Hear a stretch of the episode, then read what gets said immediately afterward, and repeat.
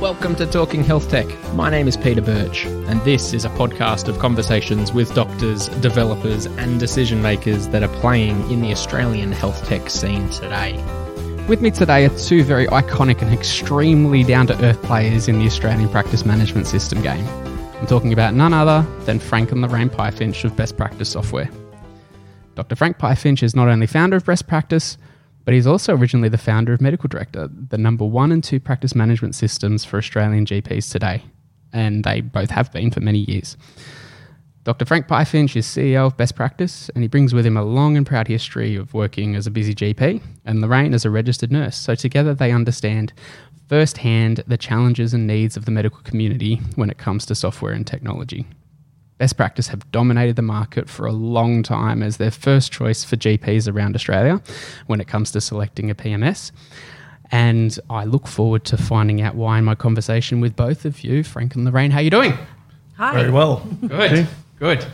Uh, this is a first for me. I'm actually recording from your office. Uh, so taking it out on the road, which is great. But I, I originally thought I was going to go to Bundaberg, but you've got a few offices, I see. We do. We moved from Bundaberg about five years ago and uh, came to Brisbane because our two children had come down for university and getting them to go back to Bundaberg was quite difficult. so every birthday and Christmas it was down to Brisbane. And after a couple of years we decided we might as well just move here. Yeah, so yeah, yeah. Excellent. Came down. The the main office is still in Bundaberg, so we've got about 65 staff working there. We've got um, four offices all, all up, so we've got one here in Brisbane with just over 40 um, staff and another nine down in Sydney. And then over in New Zealand, we've got more than 40 in Hamilton in the North Island. So I always used to say that Bundaberg was the health tech capital of Australia, or the Silicon Valley of Australian health tech. But you know, it's, Well, it was certainly in the 90s uh, when Paul was still living there and wrote Genie. So we have a funny story about Paul because you see, I clearly remember the night Paul came round to our house after Frank had first started to show off the original medical director. Mm-hmm. and I remember them sitting in the study and I can hear Paul going, Oh, wow, that's really good, Frank. And then he asked Frank the fatal question, Does it run on a Mac? And Frank said, No, I hate Macs. and so Paul went, Yeah, I'm going to write There's an- there's an opportunity. director, medical director for a Mac. as I sit here, I look sponsored by Mac sitting in front of you. Hey, look, there's, so there's a lot that we can cover off. Obvious question. You guys have a lot of history in, in this space. So where do you start? How did this all start? It really started in the late 80s when Lorraine was doing a Bachelor of Health Science at um, Central Queensland Uni, and so we had to buy a computer for her to do her course. And I got interested in it and started using it for little database projects at home, like recording the rainfall every day and recording what bottles of wine we had in the cupboard and ha- what- Important things. Yeah. and, yeah, that's right. And around about the same time, in about 1989, the Queensland government changed the Poisons Act to allow prescriptions to be typewritten uh, as opposed to handwritten. And of course, typewritten also included computer generated. And so I thought this is really um, neat because I had something like 25 patients in a local nursing home, and almost every week I'd get um, a list of prescription requests for them, and I could sometimes sit for an hour after I'd finished at six o'clock at night writing out prescriptions for the nursing home. Yeah, right. And I thought if I could put all these patients' names into a computer, into a database, and then put their drugs in against their names, I'd be able to just go through and tag which ones I wanted to print and print them out. Yeah. And so I did that and started um, using it at work. What was it? It was the- back in the 80s, did you say? No, it was- it was it was early about 90s. 89, 90 when Yeah, I okay. really started. yeah. Yeah. And then I started using it day to day with my regular patients as well because once I'd written it and hmm. it could write scripts, it didn't have to be restricted to the nursing home patients. So I bought a computer and put it on my desk with a dot matrix printer. And in those days, we had to supply our own prescription paper, which I had to get printed. And so I started using it for all the patients. Then one of my partners started using it too, and we actually networked it by putting a cable up through the ceiling and down the other side into his room. And so we had a little network of two computers. Nice. And progressively it just grew from there. And I started putting other things in. I, I got a list of PBS medications from the pharmacy next door. The, the pharmacist had written his own computer program for point of sale. And so he gave me this big list of all the medications with their PBS listings. Mm. And so I was able to use that to create pick lists of drugs and so on. And once I had that, it was possible to use that data in other ways. And so I put things like listing allergies, and then I could cross check between the scripts and the allergies. And, and it just grew. yeah, and yeah. progressively we added more and more things. And over the early 90s through 90 to about 92, it uh, became what was ultimately Medical Director, the first release. And how Medical Director really came about was that a GP in Narangba, which is just north of Brisbane, heard about the fact that I was writing computer generated scripts. And he was really keen to do the same. So he contacted me and said, can I have a look at your program? So I packaged it up onto a three and a half inch floppy disk and posted it down to him. And he put it on and played around with it and said, got back in touch and said, This is amazing. This is just what I've been looking for. There's Wow. nothing else like it anywhere in Australia. And he said, You should be selling it. And I thought, Hmm, I'm, I'm a GP. I'm not a salesperson or a, or a computer expert. It was just a hobby, really, for my own use. But we had a chat about it and decided. I went off to TAFE. I, I went to TAFE and did um, a short course on how to write a business plan because I thought we better have a business plan. They were very, they were very popular though. back in the nineties. So I wrote that business plan. I remember coming home to Frank one night from TAFE and saying very proudly, "So I've worked out our break-even point. We have to have two hundred sites to break even." Okay. And Frank said, "Oh, that's a bit ambitious, isn't it? You know." So that's How how many we- sites do you have now? Four- 4,600. four and a- Yeah, right, Yeah, okay. four and a half thousand. Yeah. Wow. So yeah, me- medical director was interesting because even the name we we came up with the name. I I like to say I named the babies in the family, but um, we came up with the name because at the time there were a lot of really gimmicky names. You know, Medi, Medi Mouse. and Medi Mouse. There's, there's a lot of Eddie Pack. gimmicky names now. yeah, isn't yeah, yeah. So we thought I was actually flicking through a, a an Ausdoc magazine and got to the classifieds at the back, and um, they had uh, all these ads for looking for a medical director, and I was reading the attributes of what a medical director was, uh-huh. and I thought, yeah, that's actually something you know, responsible, you know, in charge, you know, reliable, all those sorts of things. So I thought, well, that, that's the kind of that's the kind of image we thought, hmm. you know, hmm. something that helps the practice, and I've you know, to make it more efficient. Just even handwriting, you know, because there were a lot of concerns about medication errors and just being able to have a typewritten Yeah. prescription um, just removed any ambiguity over what a handwritten script might have might have um, seemed to whoever was dispensing. Um, so that's sort of where it started. The, the logo, the MD logo, I was sitting in the back of the car with the kids Etch A Sketch when we were coming back from holidays in Mackay and came up with the MD, the original MD. It's, They don't use that don't anymore. use it anymore. Yeah, okay. We've still got the name though. So we started selling it in 1992. Yeah. And in fact, we had a table at the AMA's annual computer day that they used to have back in those days. And uh, we were in a corner with a table and we had a printer and we were actually printing scripts on um, fake s- sample script paper. And we sold the first one on the day at, at, the, at the trade display. And that was September 92. And basically, it just took off from there. And by, I think, 94, we had passed our 200 site limit to, to break even. And I had to take increasingly longer periods of time away from the practice. And so I ended up in about 94 or 95, we teamed up with some advertising people down in, in Sydney. And we that's when we started putting the ads into Medical Director, which subsidised the program quite heavily. It was never free. People keep telling me that we used to give it away free, but we never actually did. Um, but it was heavily subsidised by the advertising. And over the period through 95 to 99, we built up to about 1,500 sites, I think it was. And at that time, we sold the, the business to Health Communication Network. And we worked there for four years, but during that time, I didn't do any general practice. And by the end of that time, I thought we were starting to lose touch with the cull face. And, at the same time, we thought the product was being pushed in directions that we didn't really see it. Um, we didn't want to see it going, in that it was being used as a cash cow with mm. increasing amounts of advertising and more intrusive advertising.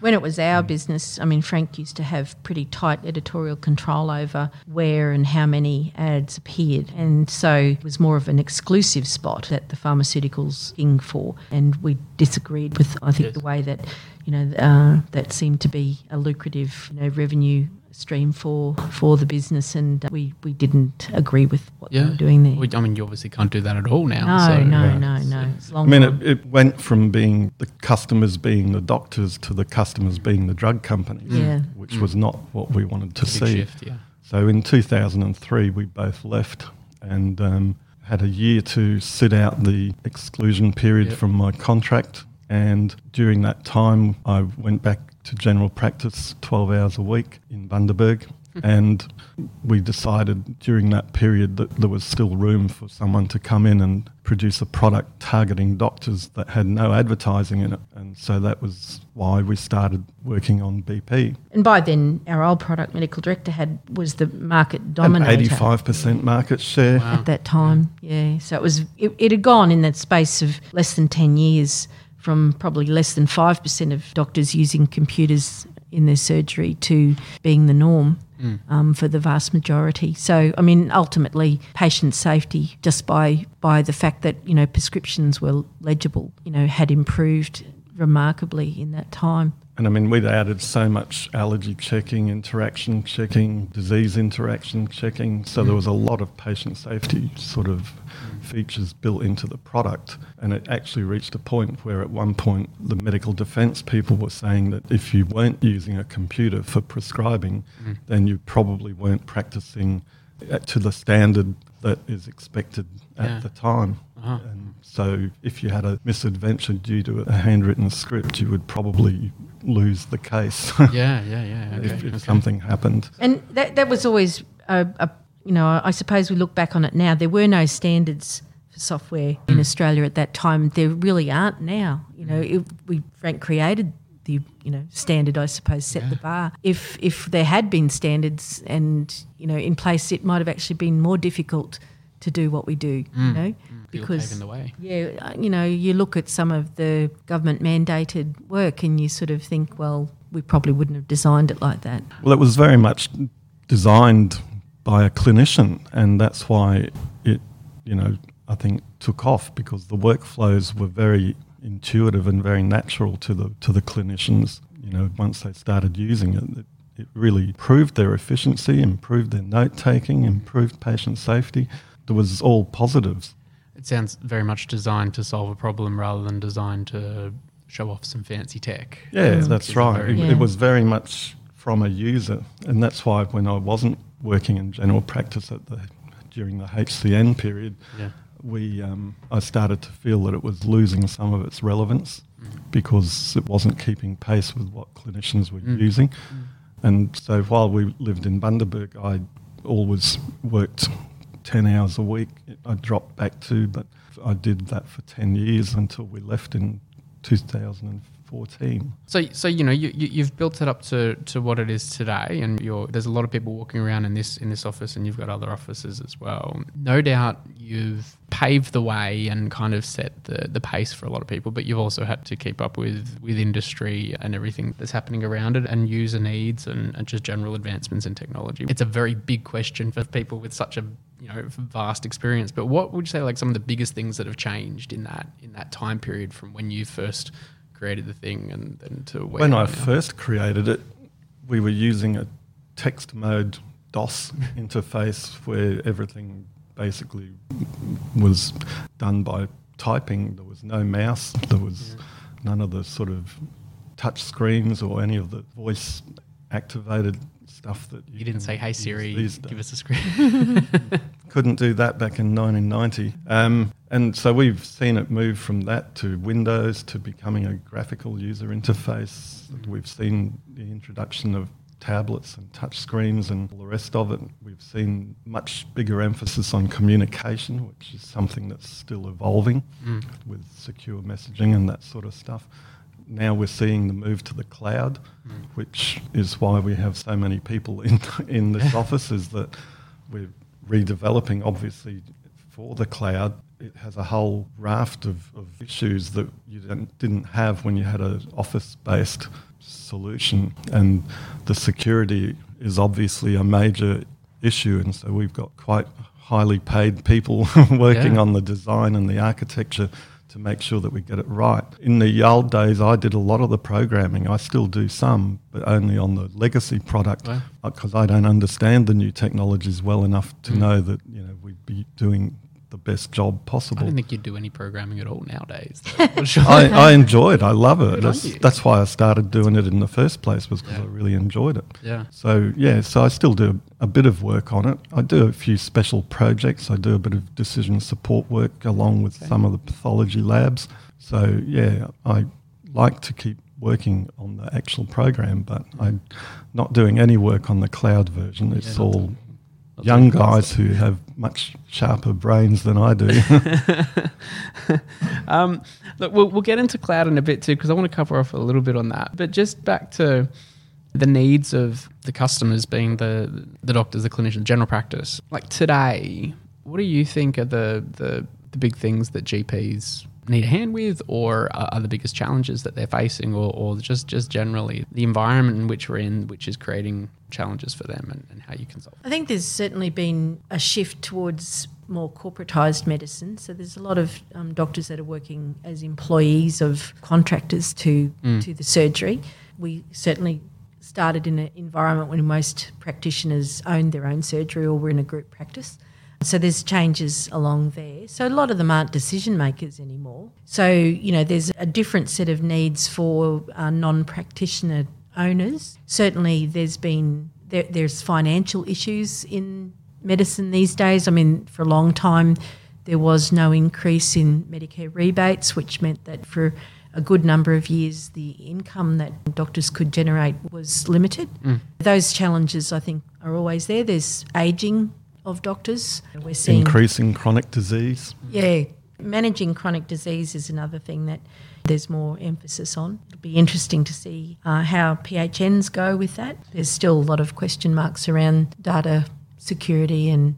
Is you that, know, that all linked to the QIP? Is that what word? Or the QIPIP, yeah. Yeah, QIPIP, yeah, yeah, yeah, yeah, yeah, yeah. I mean, a lot of it, it hasn't been clearly articulated. Mm. So, you know, we're still, it's a bit of a work in progress. Mm. I mean, government often come up with brain um, waves. waves that that aren't Yeah, I was going to say that aren't very clearly thought out, and and we've seen it with the QI PIP where Yeah. they're using the PHNs to collect the data. Yeah. So there's a lot of not distrust of the PHNs, but not all GPs are are willing to give the PHNs the Mm. data, yeah. whereas they'd be more um, inclined to upload it to a central Yeah. repository that was directly managed, say, by the Department of Health or, Yeah. or someone like that. I mean, the funding model and Medicare and, and everything around that space, is there any thoughts you've got around, you know, any progressions that have been made, particularly around technology? There's a lot of people that have thoughts on how Medicare is supporting the changing needs of patients or clinicians or the way that healthcare is delivered. Is that impacting you in any way? Medicare itself is really just an insurance organisation. So the claiming that we have automated within best practice as best we can is all done through a little, what they call an adapter, which is quite old and it's not even, I don't think it's been upgraded for four or five years now. So they're not terribly forward moving. yeah. They've been talking for some. The adapter has a lot of issues, and there is. We've had to do some pretty tricky programming to get the um, Medicare claims to reconcile at times, and it's one of our biggest support issues um, that we have from practices is w- wanting to know how they can um, get their Medicare um, to add up between Right. what they've claimed and Yes. what they've actually received. Yeah. And um, they've been talking for years about replacing the adapter with um, web services, which is a much more modern way of transmitting data to and from Medicare. But it hasn't happened yet. We're hoping that it will happen in time for our cloud program Mm. because we don't really want to implement the adapter in our modern program because talking to those sort of legacy products is, is actually quite difficult sometimes Mm-hmm. and and trouble prone, which is you know then going to cause us more support issues. So we'd rather that they'd move forward, but they've been very slow. So then they're not Medicare are not pushing anything really. Mm. They're very reactive. What about, dare I say, my health record? I think I've got to a point in this podcast where I haven't asked one question about my health record, but I'm going to ask you guys about my health record and whether it's your take on it or what's needed to increase uptake of it or, or how that's kind of working. What kind of thoughts have you got around that space? I personally, as a clinician, was quite keen on the concept of my health record because mm. you can. The original cases involved issues where people were away from home on holiday or whatever and mm. got sick, and their full record would be available to a clinician at, at that location, or if people were admitted to hospital and unable to give a history, if they were unconscious after a car accident, that sort of thing, the hospitals would be able to look it up. So I mean, there's lots of good that a clinician could yeah. see in it, but the implementation has probably let it down. When they did the what was it Royce review? Royle review. Royle Richard review. Royle. Yeah, okay. Yeah, about, about four years yeah. ago now. After mm. the after it had been released for about a year and the uptake was very slow, he um, was commissioned to basically write a report saying why was this the case and what could be done to turn it around. And that's when they renamed it from PCEHR to My Health Record. I'm sure that was going to make a big difference. but as part of his report, he interviewed a lot of people who were involved with it, including us. And we gave him some suggestions for increasing uptake. And our biggest suggestion was that the GPs get paid an extra item number for curating the online health record because it does take a couple of minutes at the end of a consultation to check that the health summary, shared health summary is up to date and accurate, and then to upload it. And if you see 40 patients a day and you put an extra two minutes onto every consultation, mm. that's 80 minutes a day of unpaid work. And at the time, the health minister, who I think was Nicola Roxon, said um, that, well, it might push a level B consultation to a level C, and that was fine if that happened. But in most consultations, it doesn't. If you've got a 10 minute consultation and you add two minutes, you don't go from a B to a C, you stay a B. So mm. essentially, GPs were being asked to do work that they weren't going to be paid for. And in the current climate and in the climate at that time, no one had time to do extra work. And the GP is the person who actually has least to benefit from the My Health record because they have all the data in their desktop system already. So curating it and uploading it is of no real value to them personally. So it's good for hospitals, it's good for paramedics, it's good for occasional visiting GPs, you know, if you're visiting somewhere else. But for your own regular GP, that data is already on his system. So being on the My Health record is of no great value. Mm-hmm. So I think, you know, they're not going to get uptake until they can sort that out, basically. But I mean, it was also flawed in the sense that it was a very document based architecture that they used. So everything that gets uploaded is a like a PDF, basically. And that gives it no flexibility. You can't do anything really clever with the data. Yes. All you can do is just look at the documents. Yeah, you can't graph data. Pathology results go up, and they can't. You can't use that atomized data that yep. you can do with the ones that come into your local system. Mm. Um, so it's it's not as flexible or as useful as it probably could have been. Mm. And they recognise that, and they're in the process of redesigning it. Mm. But we'll wait and see what they come up with. I mean, it's always an ongoing challenge with government dealing with new programs and things like that. Often the people that are making these announcements, you know, there's been no design behind it. It makes it really difficult um, from a developer's point of view to actually understand what they're trying to achieve mm. and how they're going to get there. And often, you know, there's very little input into into those specs. So from an industry point of view, I know MSIA spends a lot of time trying to trying to encourage more discussion with um, with developers.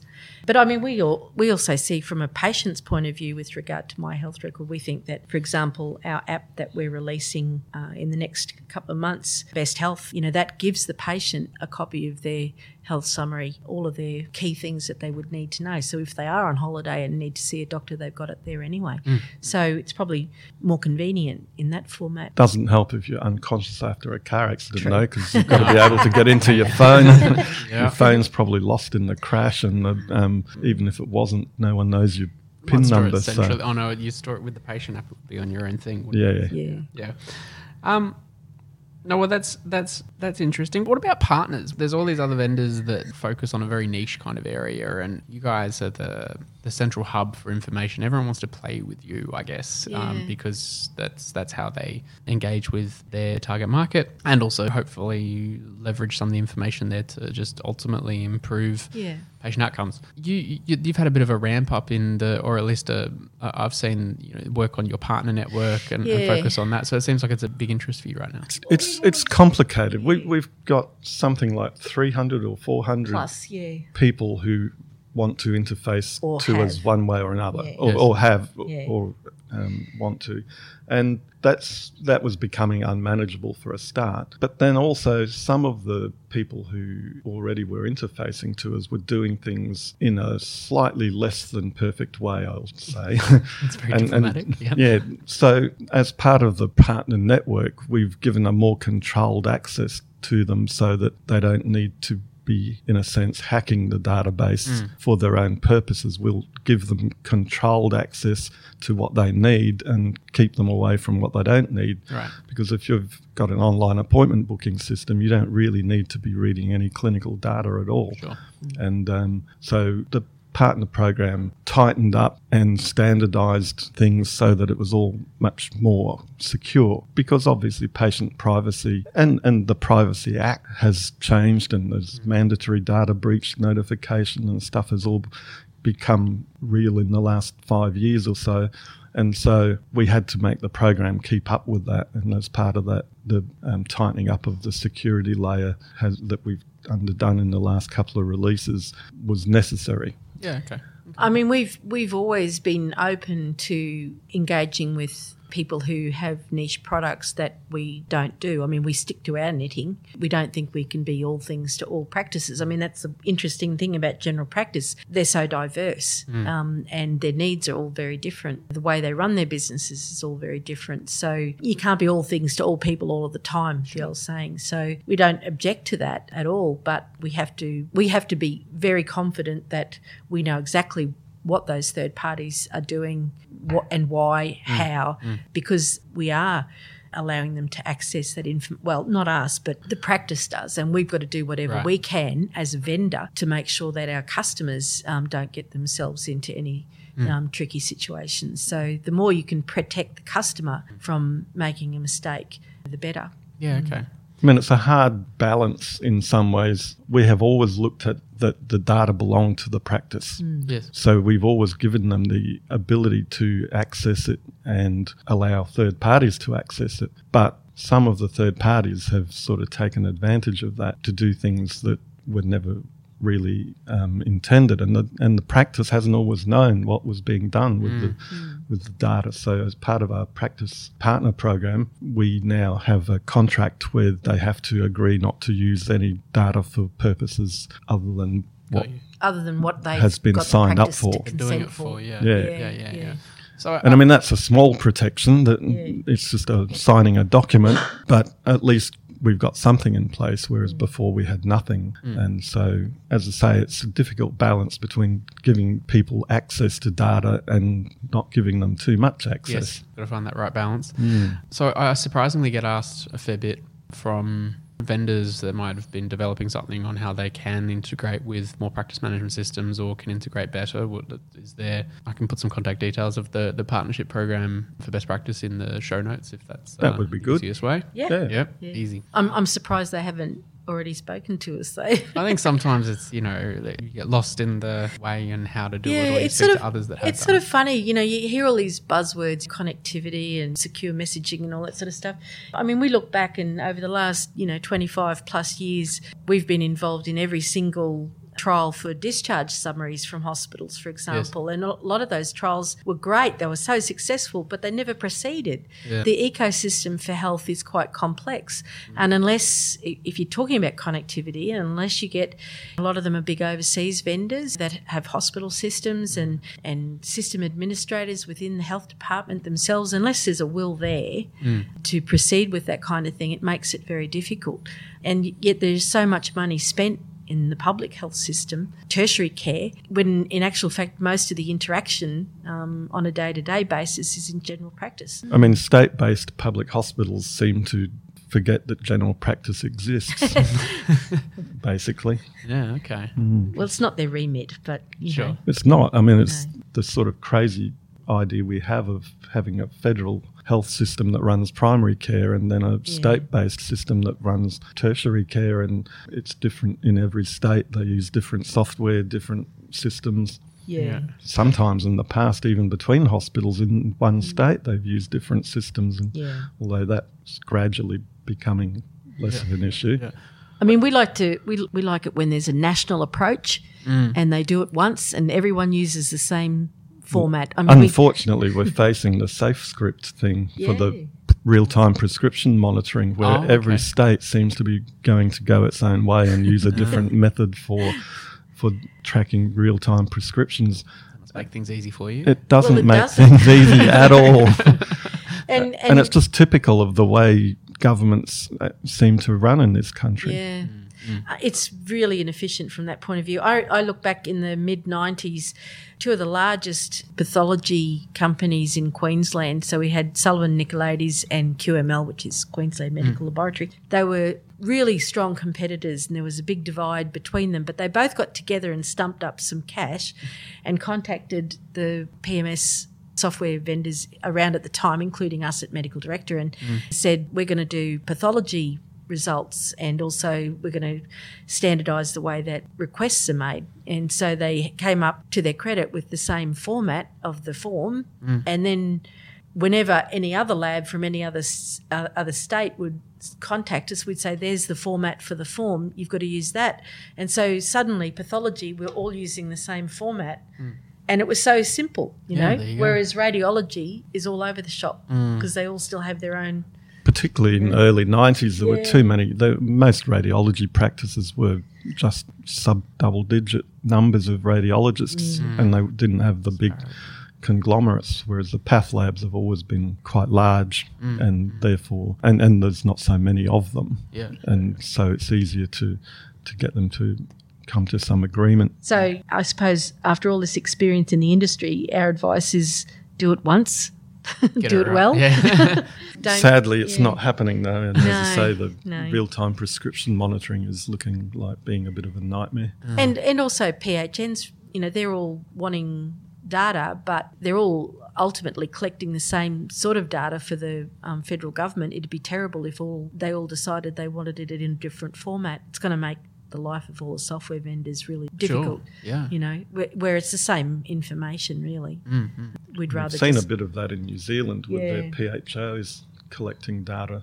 Right. Um, even though they're all collecting the the same, same, stuff. you data, know? but Yeah. they all have different, Different formats ways. and different ways of transmitting it. And Yeah, and the overhead from our point of view is, is quite costly. So Yeah. you know you, you don't want to do that. There's no need to do that. You were talking earlier about government institutions and, and associations. Loo- looking at the ADHA, the Australian Digital Health Agency, and putting it around the other way, what, what are things that practice management systems can be doing to be helping the ADHA in their big quest for the big buzzword interoperability? they have made some some strides towards that, Yeah. especially in the last couple of years. Hmm. And I know Tim Kelsey has made secure messaging one of his priorities, and we have been involved in the trials that they did one or two years ago, which have resulted now in a further round of funding for all of the vendors to um, implement the new work.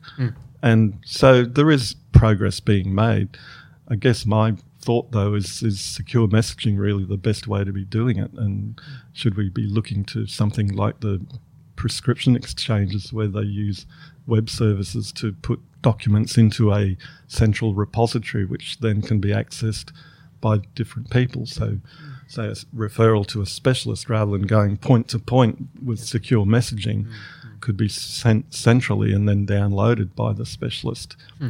or by one of a group of specialists that the patient decides is the one that Yes. they want to go to. Yeah, I mean, secure messaging is coming, but whether it's what we really want, I'm not entirely certain. The directory has always been the sticking point because there were there, there was no national directory um, to make Ev- sure. Every secure messaging company had its own directory. Yes, of course. And they didn't communicate. makes it hard. Yeah. Yeah. makes it hard to to connect, which is the whole point. So um, that's well, there's work being you know done now to That's make true. that a federated one. That's good. So- That's good.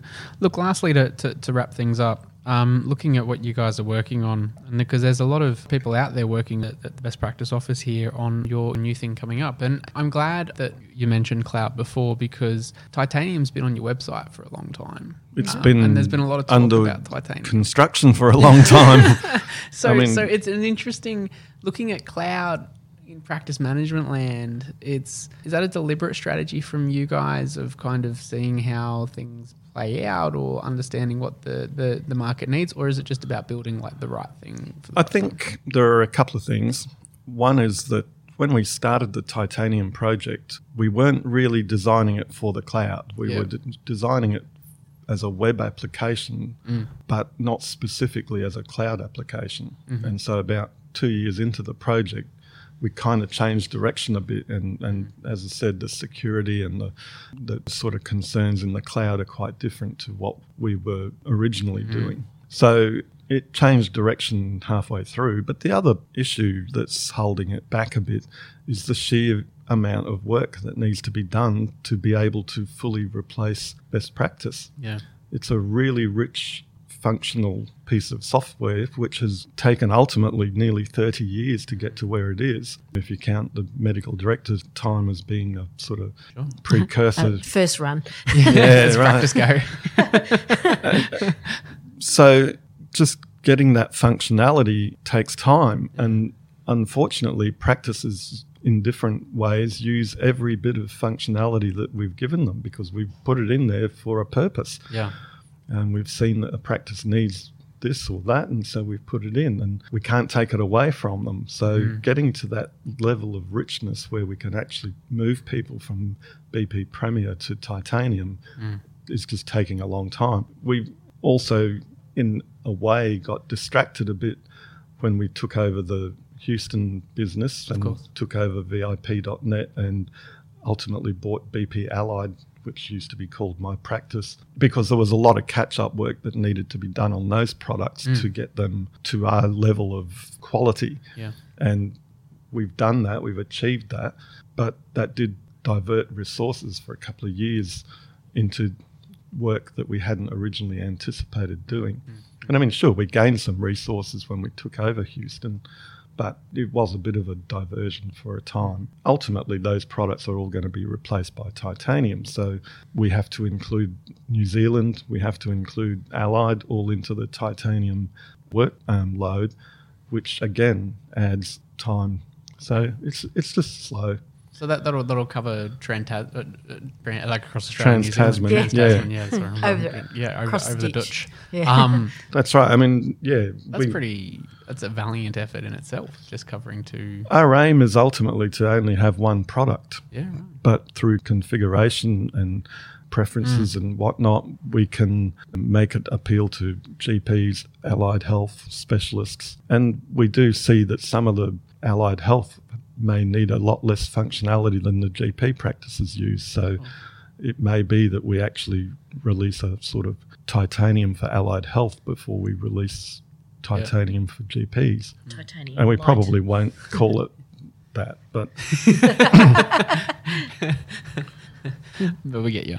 Um, no, that I mean that's a valiant effort in itself, just to be able to do to cover all of those needs. It's it, it, it can stretch you, you know, many kilometers wide, and you only get you know a couple of centimeters deep in, in covering all the needs of not just GPs, which, like you say, thirty years of, of, of expertise. That's that's that's why you are where you are. Um, but to build it again from scratch and then include specialist and, and allied. It is. It's a lot of work. yeah. And the other issue is that during the time that we're working on it, we mm. still have to maintain the existing products because they people are using them. Things are changing. ADHA asking for work to be done on secure messaging and mm. so on, and, and we can't stop doing that. And so BP Premier is getting richer, and titanium is the workload is getting bigger Yeah, yeah. with every passing day. So mm. that is also a bit of an issue. Amazing, amazing. Well, look, I, I- I'm not going to keep you too much longer from all of that work that does need to be done before we bail. Are there any par- uh, parting thoughts or any kind of final final things that we didn't cover off? Um, we didn't talk much about the app. I don't know if Can you um, tell me more about the because you've got a patient app that is being worked on. Uh, it's actually It's actually been in out trials for at the three or four months in a small number of sites Okay. for sort of user testing, Mm-hmm. and it's proven to be quite popular Mhm. in those sites.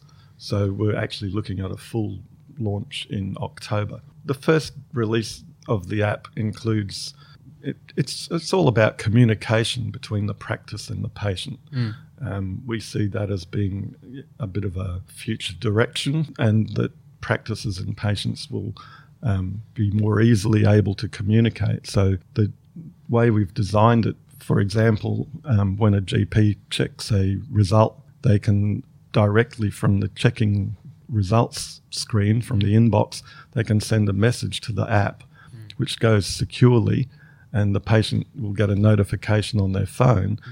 But they will have to have their PIN numbers and whatnot to get in and read the message. So it's much more secure than SMS. Hmm. And so we'd be using it for appointment reminders. Yeah. We can use it for actual reminders for things like cervical screening and whatnot.